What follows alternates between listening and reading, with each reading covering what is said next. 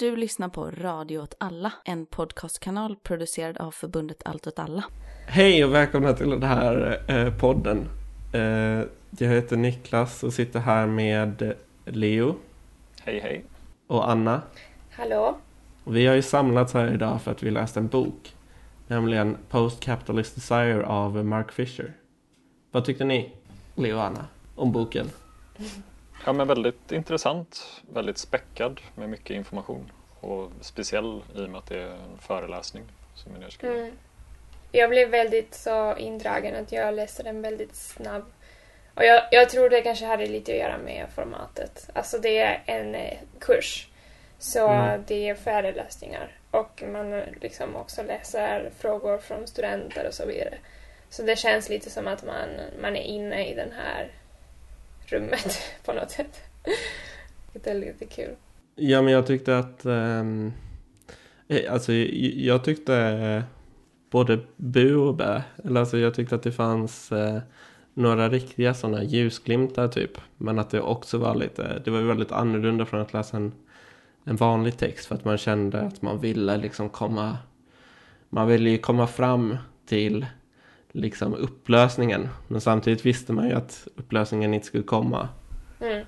Eftersom att kursen aldrig blev klar. Ehm, men jag tänkte för den oinsatte så kan jag dra lite typ hur, uh, ja, men vem, vem var Mark Fisher var. Och då var det så att uh, Mark Fisher var en kulturteoretiker med en bakgrund inom um, gruppen Cybernetic Culture Research Unit, eller CCRU som de brukar kallas. Som var på University of Warwick, som både var typ filosofer men också eh, konstnärer. Eh, som brukar kallas vänsteraccelerationister. Den gruppen, deras medlemmar innefattade förutom Fisher, eh, teoretikerna Cedar Plant och Nick Land. Som Nick Land har ju då blivit någon sorts konstig technofascist men sen också musikern som eh, Code 9 som bildade skivbolaget Hyperdub som är ganska känt. Och den gruppen upplöstes tidigt 2000-tal. Men jag tror att de flesta känner till eh, Fisher utifrån vad han eh, gjorde efter det liksom. Som var att han ja, var en eh, skribent och teoretiker Um, han skrev i musiktidningar och sånt. Uh, ganska mycket om typ Burial och sånt. Um, men han skrev också liksom uh, politiska texter och politiskt teoretiska texter. Och um, använde sig väl ganska mycket av liksom Derrida och uh, Fredrik Jameson för att beskriva med olika sorters fenomen typ. Hans mest kända bok, eller hans mest kända verk i boken kapitalistisk realism som kom eh, 2009 på engelska, 2011 på svenska som typ handlar om ehm, det handlar om, alltså kapitalistisk realism är som ett eh, state of mind där liksom inget motstånd är möjligt eftersom att allt har liksom alla sorts kulturella uttryck för motstånd har bakats in i liksom den typ postmoderna kapitalismens ideologiproduktion. Ungefär så. Kanske lite obegriplig beskrivning för vissa. Alltså kanske men man kan vi, säga att eh, alltså det är den här idén om att vi kan liksom inte föreställa oss någonting annat också. Att, att vi är så Precis. inne i det här systemet att vi kan inte eh, se alternativ. Och eh, kanske också just i den här boken så tar han också upp den här domestic realism som jag tror är kanske lite mer begriplig. Mm. Som är, kommer med som från feministisk teori och, och det handlar då om hur vi, vi kan, vi har svårt att se andra sätt att, att bo till exempel som inte är en familj. Även om de flesta mm. bor inte i en sån här eh, pappa, mamma, barn, familj. Det, det, som är, alltså, det som är verkligheten är att vi bor i liksom kollektiv eller typ familjer som är separerade. Alltså det är det som är det vanliga fast vi, vi kan liksom inte se den bilden som eh, någonting eh, som, som faktiskt eh, finns. Alltså vi kan inte se den verkligheten. Ja, också mycket liksom hur det påverkar oss psykiskt att leva i det här på något sätt. Eller så här med depressioner och här, psykiska sjukdomar på något sätt. Känns som det. Ja, han var, han var väldigt mycket för att eh, politisera mental ohälsa. Mm. Men sen och sen det andra stora kända verket han har skrivit är, är en essä som heter Exiting the Vampire's Castle. Som eh, beskriver, alltså det typ startade en, det handlar om Russell Brand, eh, den essän. Men framförallt så handlar den om hur typ, eh, för han är ju då från Storbritannien om ni inte fattar, ja, jag sa ju inte det. Men hur Labour liksom, hur the Labour left som de säger, eh, typ består av liksom en massa mm, universitets, eh, eller så här, folk som är universitetsutbildade och liksom som då bara typ bryr sig om eh, sådana här, eh, så här kulturella eh, uttryck för att här, se om någon var woke eller inte. Mm. Typ så att när Russell Brand kom in och ville vara liksom eh, vänster och började bry sig om så, då var de så här, nej men man kan inte stötta honom för han säger typ birds åt tjejer. um, och, så här, det, och, och, att det typ inte betyder att eh, han inte har typ så här, sexistiska eh, tendenser eller så, utan att Eh, han menar väl också typ att så här, men det är typ vänsterns roll att liksom omvända de här människorna och att typ få dem att bättra sig. Mm. Och den typ så här, den startade ganska mycket, eller som jag har förstått eh, på senare tid så eh, var just den essän var väldigt inspirerande för ganska stora delar av det som blev typ den nya Labour-vänstern i typ Momentum men det var också ganska många som tolkade här, den artikeln som att eh, ja, men antingen som att eh, han tyckte att det var dåligt med feminism eh, eller också som kanske är lite vanligare att han är emot cancel culture typ. Vilket det inte riktigt handlar om utan det är ju, mm, eller jag minns det som en typ politisk strategisk text ungefär. Ja, um, ja och sen um, tog han livet av sig i januari 2017. Vilket är, vilket vi lite alludade till innan. För att det är ju då mitt i den här kursen. Så att det skulle vara typ 12 föreläsningar, men det är ju bara fem. För att det blev inga fler. För han var död. Uh, ja, det var hans liv. Mm, det är lite tra tragiskt. Ja, ja verkligen. Okej, okay, så det var lite intro. Men, men nu ja. ska vi prata kanske om lite specifika delar som vi fastnade för. Ja, ja men jag har plockat ut en del ur den tredje föreläsningen här som eh, handlar om eh, eller den eh, tredje föreläsningen heter From Class Consciousness to Group Consciousness. Alltså från klassmedvetande till gruppmedvetande. Och eh, det är, han, det är en passage, det är, det är ju speciellt att det är en föreläsning för att det hoppar ju väldigt mellan olika ämnen eller det känns som att han får infall ibland och liksom bara spånar iväg på nya trådar lite då och då. Men det är ett parti där, där han pratar lite om, eh, om det här hur kapitalet arbetar väldigt strategiskt mot att arbetarklassen ska utveckla ett klassmedvetande. Och han beskriver lite mm. så här kort historia om hur det ja, men typ fram till 70-talet fanns en väldigt stark klassmedvetenhet hos arbetare i USA och Europa pratar han främst om. Eh, och att det var på grund av att många arbetade i fabriker vilket möjliggjorde möten mellan arbetare och eh, då de kunde organisera sig och prata och jämföra erfarenheter och så liksom och skapa det här klassmedvetandet på det sättet. Eh, men att det sen mm. slog sönder av flexibilitet, osäkra anställningar och Eh, han tar också upp något exempel på hur arbetare förbjuds att prata om eh, sitt arbete liksom, med sina andra arbetskollegor även utanför arbetstid. Så här, liksom. och, så, um, och att han beskriver det här då att det finns att man kan se klass både som en form av dominans men också då som en form av medvetande liksom, om sin position. Um, men att kapitalet hela tiden måste hindra oss från att inse att vi kan leva på ett annat sätt och att vi kan ha mer kontroll över våra liv. Ehm, men att för att utveckla det här medvetandet så behövs tid så, för att ha möjligheten att liksom, eh, ja, kunna gå igenom den här processen att bygga upp ett medvetande. Och att träffas också. Ja, mm. ja precis.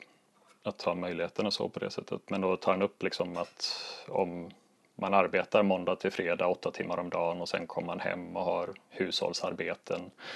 Att man eh, har ingen ork eller tid att gå ut och liksom möta andra människor och börja prata om sin arbetssituation eller liksom och på så sätt. Ja, men jag tyckte det var eh, jag tyckte det var att han eh, uttryckte väldigt roligt. Så här, jag skrev ner det i min bok. Do you want to go out and raise consciousness? Ja. Yeah, but I'm kind of tired. Ja. jo, precis. Jo, men han är ju väldigt så rolig hela tiden. Han drar lite skämt eller så här väldigt svart humor på något sätt. mm. mm. Ja, men det är någonting som man känner igen också. Jag tänker mm. också i sin, i sin politiska engagemang. Ja, verkligen. Ibland finns det ingen mm. ork helt enkelt. Nej, nej jag, jag tänker ofta, eller när man diskuterar med vänner eller arbetskamrater så här, om att eh, ja, organisera sig eller göra någonting. Och så här. Det, det, är ofta det det faller på att folk, många har inte tid eller ork liksom, att engagera sig utanför alla andra uppgifter man har. Så. Mm.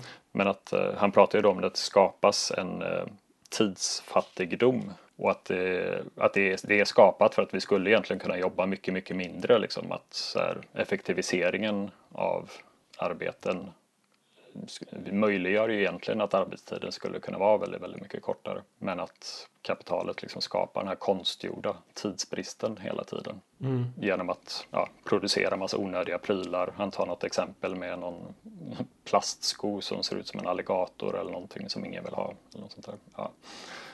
Och, sånt. Och, och det fick mig att tänka också på en en annan bok som heter Bullshit Jobs av David Graeber som där han pratar också om det här att det ökar så mycket administrativa jobb. Eh, tjänstemän, mellanchefer, eh, ja, så här, människor som bara har som jobb att kontrollera andra arbetare egentligen. Liksom, att det är något som växer hela tiden liksom, och blir mer och mer. Och som egentligen är ganska, eller så här, som de människorna som själva har de jobben tycker är helt onödiga jobb. Mm. Men, eh, men Mark Fisher då pratar om att vi, vi utlovas den här drömvärlden eh, som vi liksom lockas med hela tiden som finns liksom alldeles runt hörnet. Men vi har liksom aldrig tid att nå den för att vi är så upptagna hela tiden. Vi har den här skapade tidsbristen.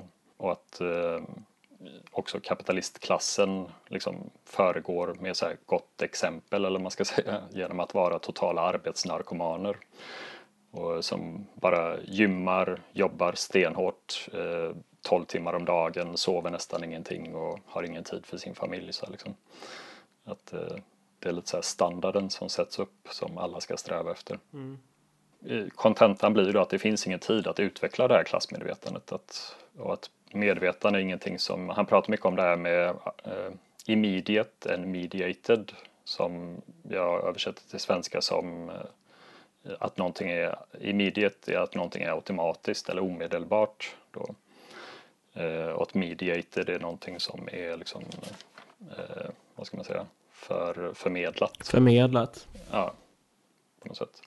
Men att medvetande är någonting som inte är automatiskt eller omedelbart. Så här.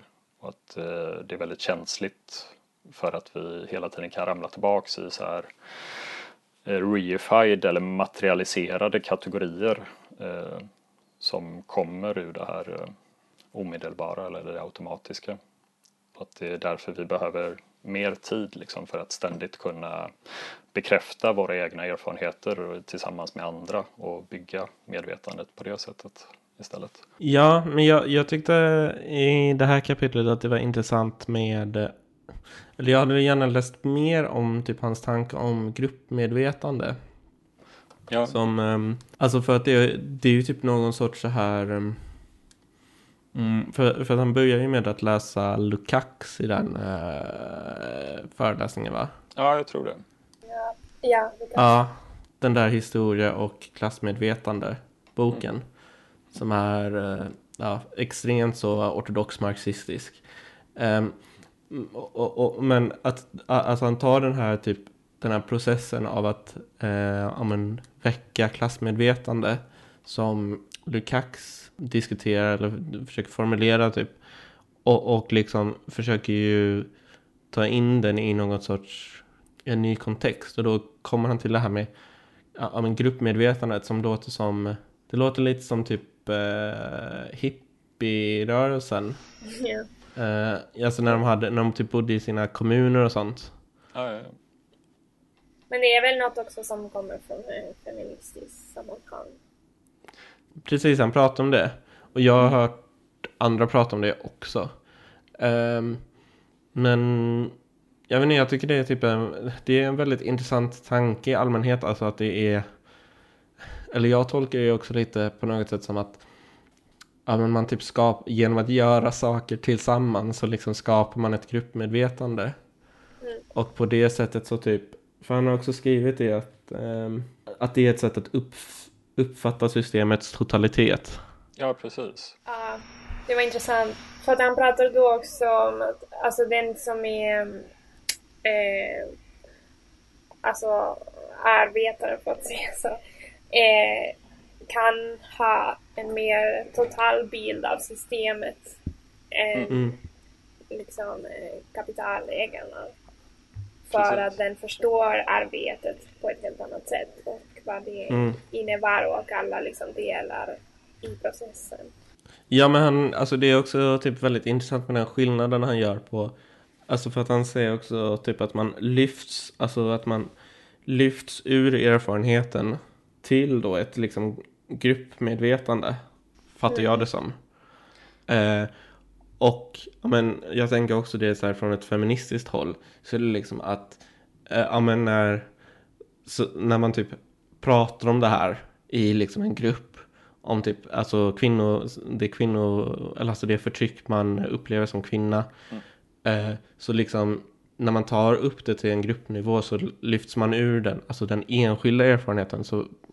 blir det väl på något sätt liksom. Och kan bilda ett medvetande kring det. Ja, ja. jo precis. Men också att man blir ja. befriad på något sätt. Mm. Av att förstå att det är inte ens enskilda problem eller fel. Utan att det är, det är ett system som liksom har skapat det. Ja. Men det jag lite undrar, det är typ så här, för att jag tänker att han vill typ generalisera den här äh, grejen till alltså alla grupper i samhället. Eller för jag tänker lite så här, hur tar man det här vidare typ? För det känns ju som att han, ehm, alltså det den här tanken leder till är någon mm, sån här typ rörelse av rörelse-grej typ. Eller att alltså det är eh, flera grupper med egna gruppmedvetanden som liksom gör saker i... Eller jag vet inte, jag har lite svårt att se hur det här skulle leda till en typ... Jag vet inte, en, eh, en metarörelse eller så. Eller mm -hmm ett massparti jag, typ. Men jag tror också att det har lite att göra med det här att... Eh, som är också kanske kopplad till eh, negrism, en italiensk eh, politisk teoretiker. Som, mm. som liksom eh, eh, som pratar om det här liksom, konceptet av multituden. Mm. Eh, och jag tror att det är lite kopplat till det för att eh, den här gruppmedvetande är också ett sätt att komma ifrån identitetspolitik på något sätt. Av att förstå att det, det är också inte endast min liksom, lilla grupp för att säga i samhället utan att det är mm. någonting eh, meta som, som är förtryckande. Och att då om man hade liksom lyckats eh, skapa det här medvetande om den här liksom metanivån så, så hade man kunnat förstå eh, alla liksom förtryckta grupp som en enda grupp som är den här liksom multituden på något sätt. Ja. Eller det är så jag vill se det. jag har tolkat det så för det, det är så jag tänker att det är användbart. Ja men det känns väldigt trist att han eh, inte hann komma till eh, Harto Negri. som han skulle ta upp Mm. I någon föreläsning. Han nämner ju Negri i samma, när han pratar om just det här. Och, för han kom in på det här, en annan aspekt som också gör att vi får mindre tid är ju just eh, våra mobiler liksom. Som är perfekta liksom så här, distraktionsuppfinningen liksom. Att vi blir alla konstant nåbara för kapitalets befallningar och att det är en ändlös distraktion och att all kommunikation eh, med andra människor måste vi använda den här produkten för så att säga så att kommunikationen blir som eh, en vara nästan. Ja, men det är roligt med honom. Han är... Han har sina sådana så här gubbiga hang-ups lite. Han, han pratar ju om det i kap, kapitalistisk realism också. Ja, Som skrevs typ tio år tidigare. Ja, ja, men då nämner han just negri och autonomi eller något sådär, hur kapitalet är en parasit på mänskliga relationer på det sättet. Eller så. Mm. Ja, men jag köper ändå det här i, alltså idén om att eh, vi har liksom blivit eh, övertygad av att vi behöver mobilen för att kunna kommunicera med varandra. Mm. När vi inte gör det. Alltså, den kan jag, kan jag ändå liksom köpa. Nej, jag köper det också. Nej men det är väl just att det, det är en del av det här att vi blir automatiserade, liksom att vi blir isolerade från varandra, från gemenskap och att just det här gruppmedvetandet är ett sätt att bryta det liksom, som är en strategi från kapitalet för att kunna dominera oss bättre liksom. Ja men jag tänker då så här typ om vi, ser, om vi tar det här med Nu, nu eh, Alltså jag tänkte att det var så här men jag kan ju naturligtvis ha fel men att eh, han lite typ tänker att Ja men Om vi går tillbaka till det här med att Ja men jag vill ju så här höja mitt medvetande men Jag är också trött typ. Alltså då tänker jag ju typ också att det här med gruppmedvetandet att Det leder väl en typ till att tänka sig att han menar typ revolution, alltså att eh, den så här medvetandehöjande typ processerna måste ske typ i, jag vet inte, vardagen eller liksom in tandem med ens vardag så att det funkar. Alltså typ att man, eh, och då blir det återigen de här hippie-kommunerna, alltså att man typ har jättestora eh, typ kommunala kök så att man har, eh, ja, men man, man tar hand om sina barn gemensamt och typ laga mat gemensamt. Och, så att det blir typ en medvetandehöjande övning liksom. Ja, Eller hur tänker ni? Ja men som ett sätt att skapa gemenskap och kanske också att eh, eh, minska den här tidsbristen på något sätt liksom. Eh, att samarbeta. Jo, det. men det är också... Alltså jag tror det är faktiskt typ enklare än så. För att jag har också fattat som att... Eh, alltså en sak han säger då är att till exempel så hade man till exempel studiecirklar. Som, Mm. Det är en grej som man, som man inte gör längre så mycket. Och att det är, det är sån eh, tid som, som vi inte har.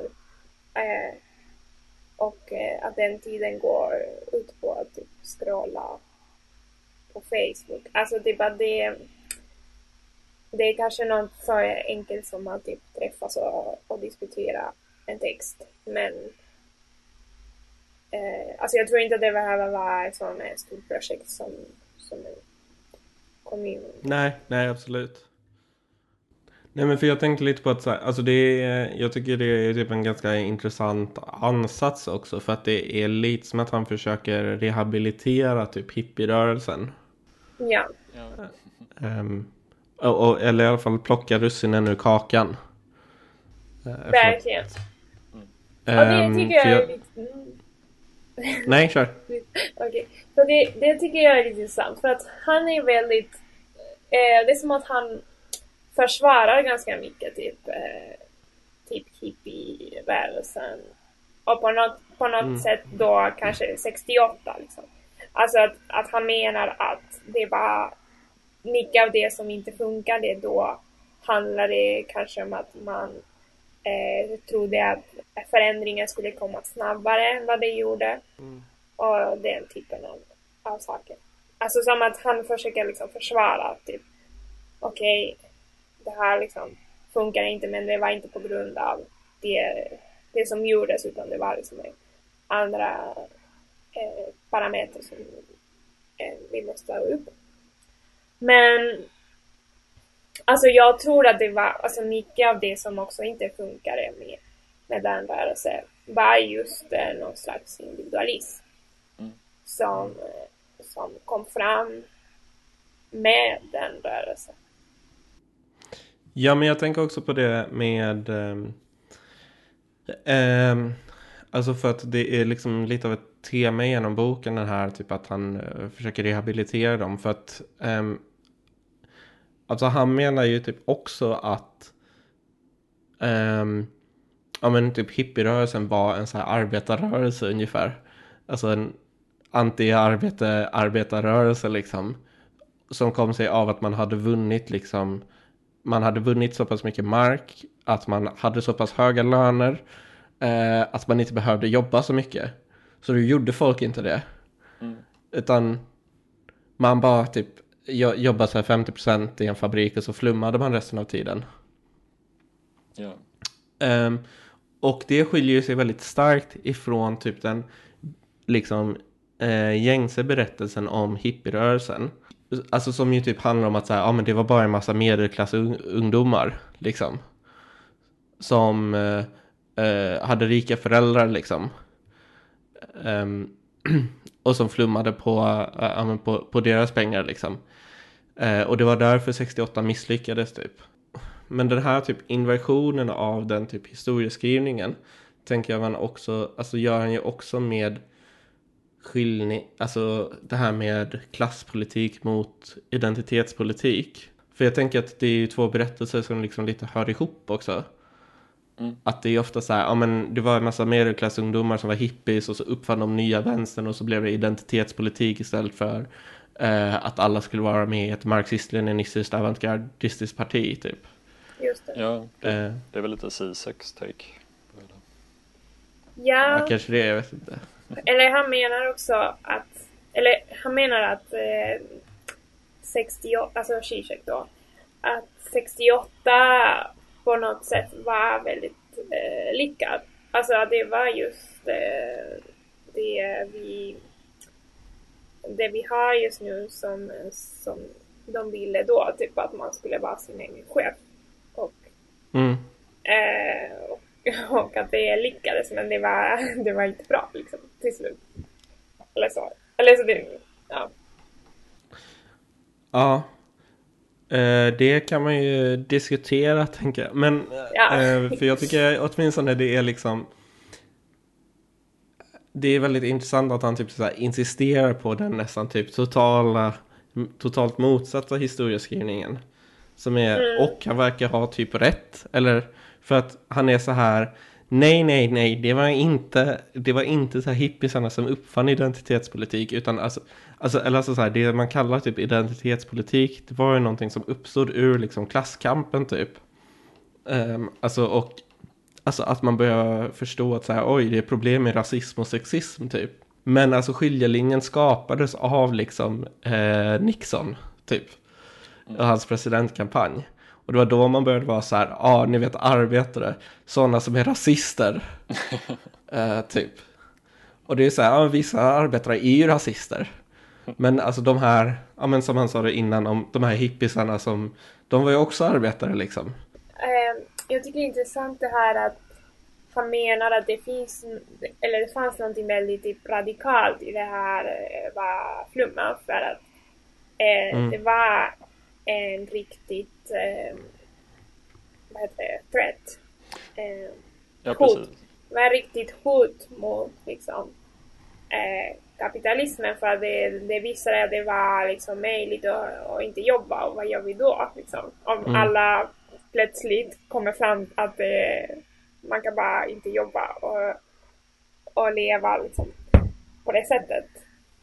Och det tyckte jag var, var liksom intressant för att det, eller jag har inte haft den perspektiven även om det, det känns ganska självklart nu. Men att det, Ja. det var det också som var det stora hotet av den här kulturrörelsen på något sätt. Ja, precis. Ja, men han säger att kapitalets mardröm skulle vara att alla arbetare blev hippies. Ja, men jag tycker det är ett, eh, alltså extremt, alltså jag tycker det var, eh, eh, väldigt inspirerande tanke liksom. Eller som du nämnde förut Niklas med hur att klassmedvetandet eh, att det är bara arbetare som kan se helheten så att säga. Liksom. Att det eh, går inte att mm. se det från kapitalistklassen, se bara sin egen liksom, verklighet. De är inte medvetna om eh, eller kan inte erfara liksom, hur dominansen och förtrycket ser ut. Men att eh, som arbetare kan man göra det eller då har man liksom det perspektivet. Mm. Det, det, fick mig att tänka på en, eh, en liten kort dikt av Göran Palm som jag vet inte om ni har hört men den heter Gå ner och titta på utsikten. Som, jag tänkte bara läsa upp den snabbt här. som är så här. Eh, överjaget kan bara betraktas från själens botten på samma sätt som överheten bara kan betraktas från samhällets botten. Det gäller alltså att ta sig ned dit man kan få en överblick. Ehm, och det känns lite som att det sammanfattar ungefär hans, eller det han mm. pratar om där med medvetenheten. Ehm. Ja men just jag tänkte på det, alltså för att han, han gör ju alltså den här historieskrivningen kring, ja men, alltså hans historieskrivning kring uppdelningen mellan identitetspolitik och klasspolitik eller det leder ju på något sätt också ganska snabbt fram till typ så här den här nyliberala eran. Han citerar den här, uh, någon från Labour, alltså New Labour på 80-talet. Som säger att uh, det är väldigt roligt tycker jag. Uh, We're all middle class now. Just Man det. bara hör hur han skriker. Vadå, alla kan inte vara medelklass. Me mellan vad? um, och att det har ju typ så här, för, för, för att det är så här. Visst, ingen vill ju vara underklass, men det är väl också typ ganska intressant att ingen vill ju heller vara överklass. Då. Mm. Och, men så, så, här, så menar han ju typ också att det här har lett fram till ett typ, eh, alltså klass utan klassmedvetande. Liksom, så att eh, eftersom att klass har liksom raderats ur, ur språket. Så bara att man liksom, alltså som Trump typ benämner fenomenet klass eller så här, erkänner dess existens så bara blir folk galna och röstar på honom. Mm. Ungefär så. Men också just att eh, man har börjat prata om klass också endast för att liksom beskilja lågklass till eh, vissa grejer. Alltså det är bara mm. liksom använt som ett verktyg för att liksom skilja på vissa problem. Men inte som en medvetet han pratar lite om det här typ att alltså för 20 år sedan så visste alla liksom eh, vilken klass de tillhörde på något sätt. Mm. Och att eh, alltså det var någonting som var allmänt accepterat att prata på det sättet. Och att sen kom det här att man eh, liksom slutade prata om klass helt och hållet. Och att nu används det, alltså det har kommit eh, tillbaka men som ett sätt att beskilja liksom, en mm. riskgrupp för våra samhällsproblem. Uh, mm. Men inte som ett mer, alltså det kommer inte ifrån den gruppen som en liksom, medveten process av att jag, jag tillhör den här gruppen.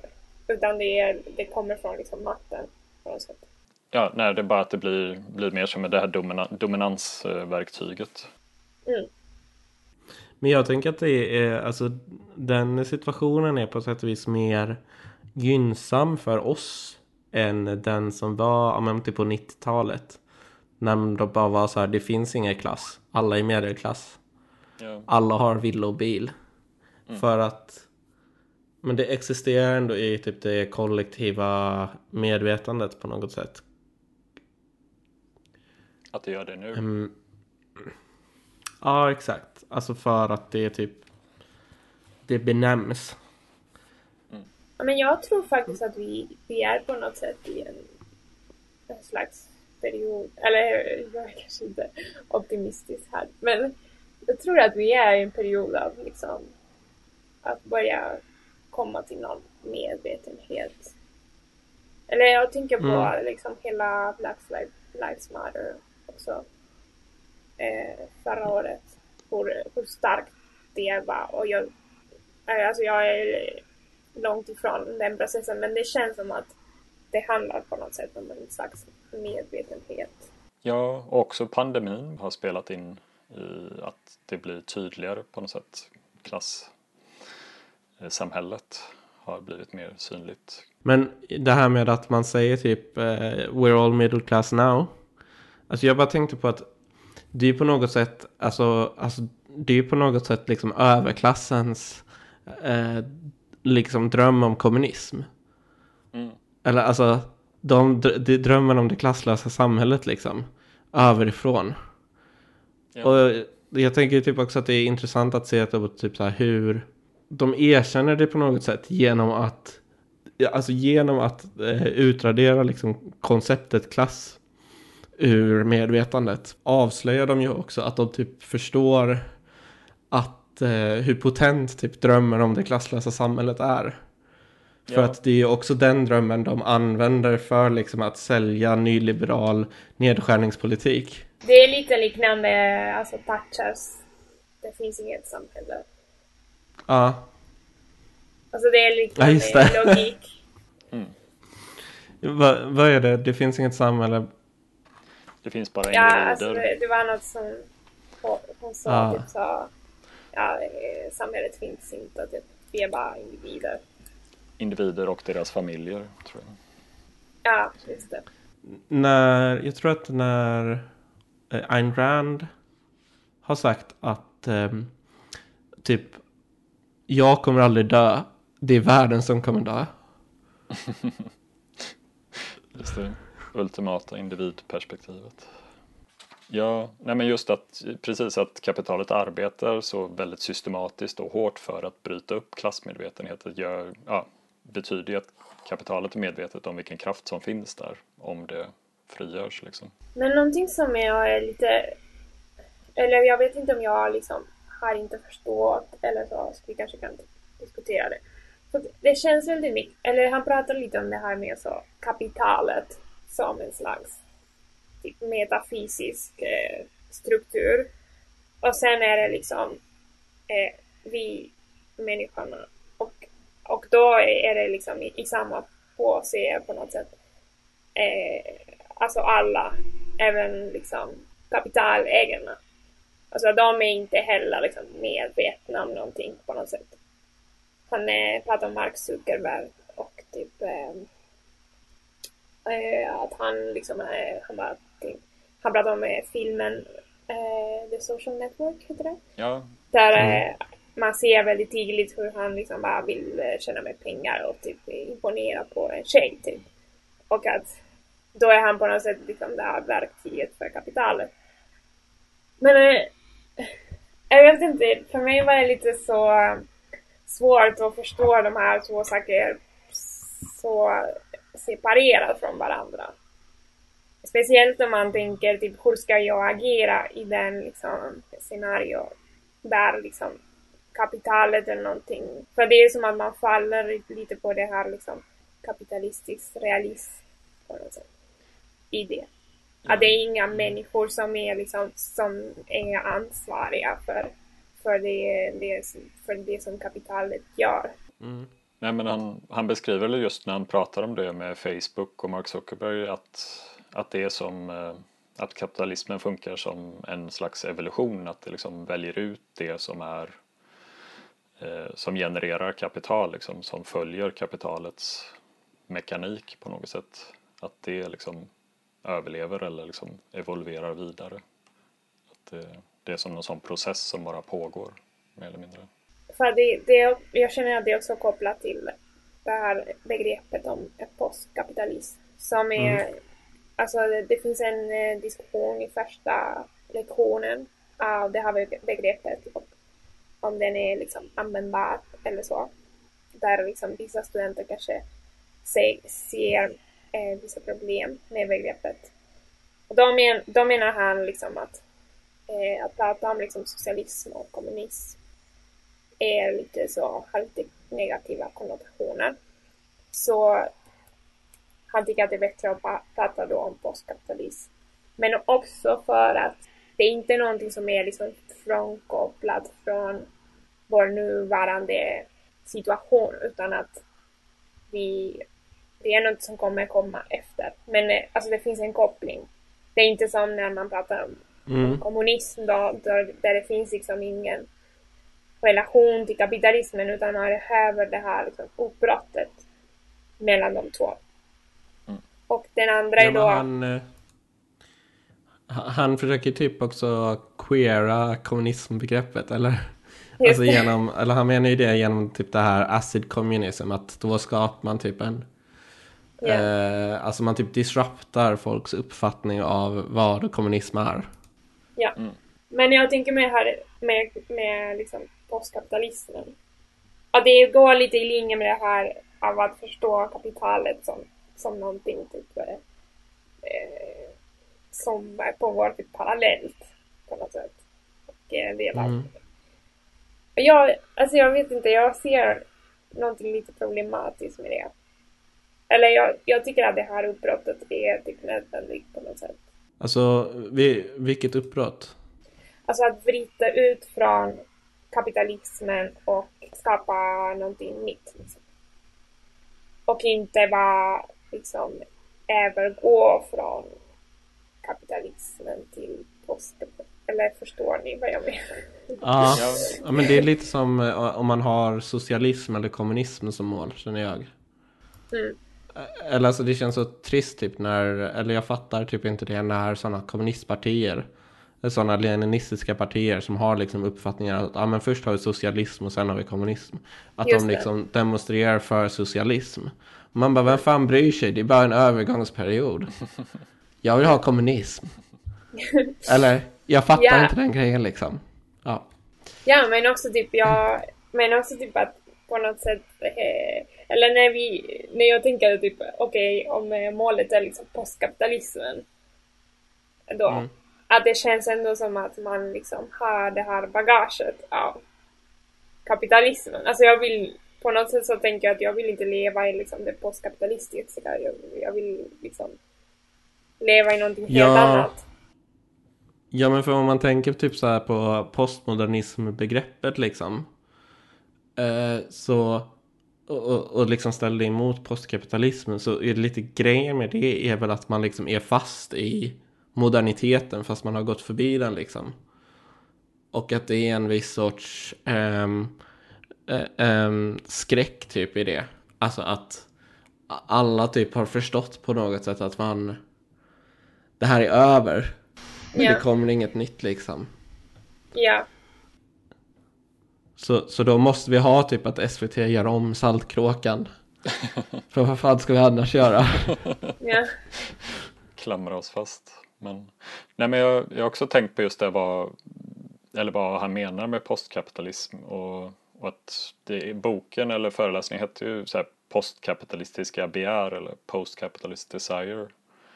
Och mm. som jag fattade så att det handlar, ja, det handlar om relationen mellan begär och kapitalism. Liksom. Att, eh, ja. Och att begär kan hjälpa eller hindra oss att fly från kapitalismen. Um, ja. Och, och att alla våra begär efter någonting annat än kapitalism fångas också upp av kapitalismen och neutraliseras liksom, inom kapitalismen. Mm.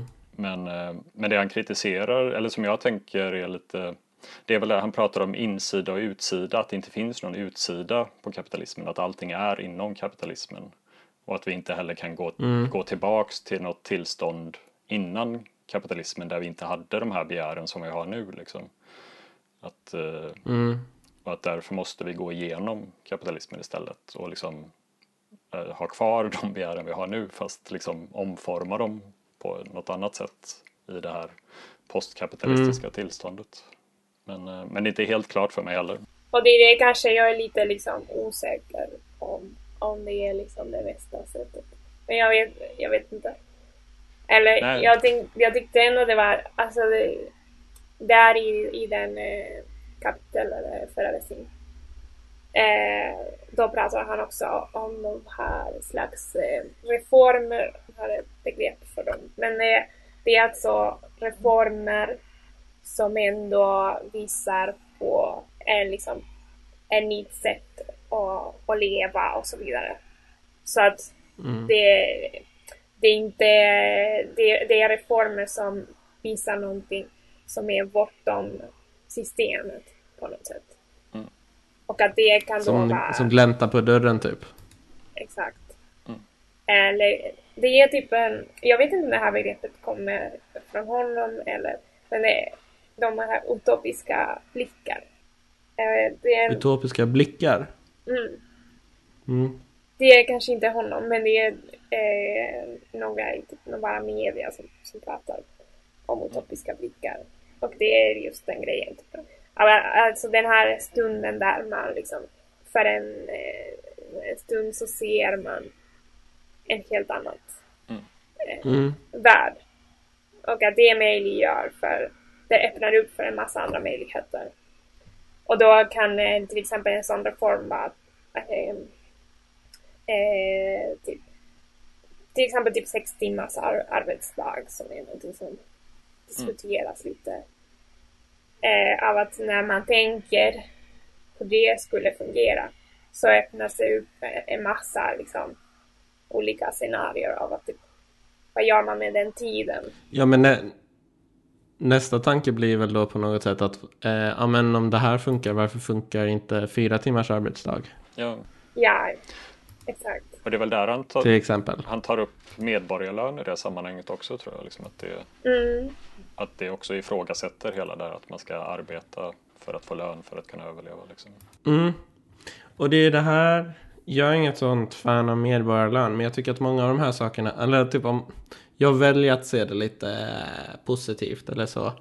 Ehm, och, och att det är liksom att. ehm, det är väldigt typ inspirerande på sätt och vis tycker jag att han, eh, det märks att han liksom typ söker efter ja, men, vägar ut eller eh, och typ vågar inte så här, alltså inte rädd för att typ vara sossig eller så. Nej.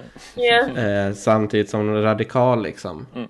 Eh, ja, men det tyckte jag så... utan att han bara liksom söker efter liksom alltså alla möjliga vägar ut liksom. Precis.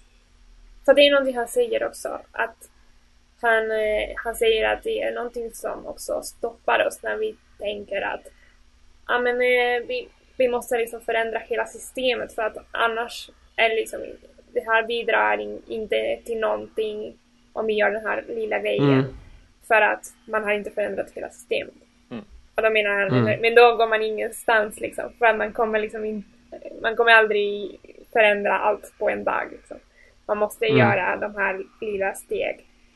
Det. Och det tyckte jag var väldigt typ, eh, eller jag blev väldigt typ peppad av det. av att också fatta att det här liksom inte, eh, alltså att allt som man gör också bidrar till något. Ja. Många bäckar små. Mm. ja. Ja men jag tänker också på det på något sätt om i relation till typ det här med gruppmedvetande. Mm. Eh, på något sätt. Alltså att när man gör de här sakerna tillsammans så alltså, bygger man en väg liksom. ja. Det kan ju vara en eh, skön tanke. Ja. Att man tillsammans kan skapa den här gläntan på något sätt till något annat. Fattade ni någonting av Leotard-kapitlet? Eller alltså jag har bara helt glömt bort det. Alltså jag tyckte det var väldigt spännande ändå. Eller så här. Ja men att det beskriver ju på något sätt ja men någon slags Stockholmssyndromsrelation till kapitalismen. Att man Mm. liksom eh, identifiera sig med förtrycket som man utsätts för på något sätt. Eller hittar någon slags njutning i att eh, i all den här förnedringen och liksom utsattheten. Att, att det blir som ett självförsvar nästan. Att man liksom, ja, för att kunna leva med det så måste man lite acceptera det och till och med kanske njuta av det. På något sätt. Mm. Men jag tror nästan, alltså det var väldigt mycket som jag kände eh, att det lever väldigt starkt i, i Sverige generellt. Typ det har med tiden också. Mm. Eller, eller från min erfarenhet, den här liksom eh, problemet med ork och tid och folk som blir eh, utbrända är väldigt utspridd i Sverige. Ja. Mm. Ja, alltså jag tänkte... Jag kände att jag blev väldigt eh, men, frustrerad och lite ledsen att eh, han typ inte fick göra klart det här projektet och kanske skriva en teoretisk, ett teoretiskt verk om det liksom. Ja. Mm. Eh, för att det känns väldigt, jag får väldigt mycket känslan av att det handlar om att han typ bygger någonting tillsammans med sina studenter liksom. Mm. Eh, och jag känner typ att det är rätt frustrerande att man känner att det typ börjar närma sig men det liksom kommer aldrig dit liksom. Ja. Ehm, för det känns ändå som att de hade någonting där. Han hade något. ja. ja, han var något på spår. Men sen tror jag också att det är många som, som har liksom fortsatt den, det spåret.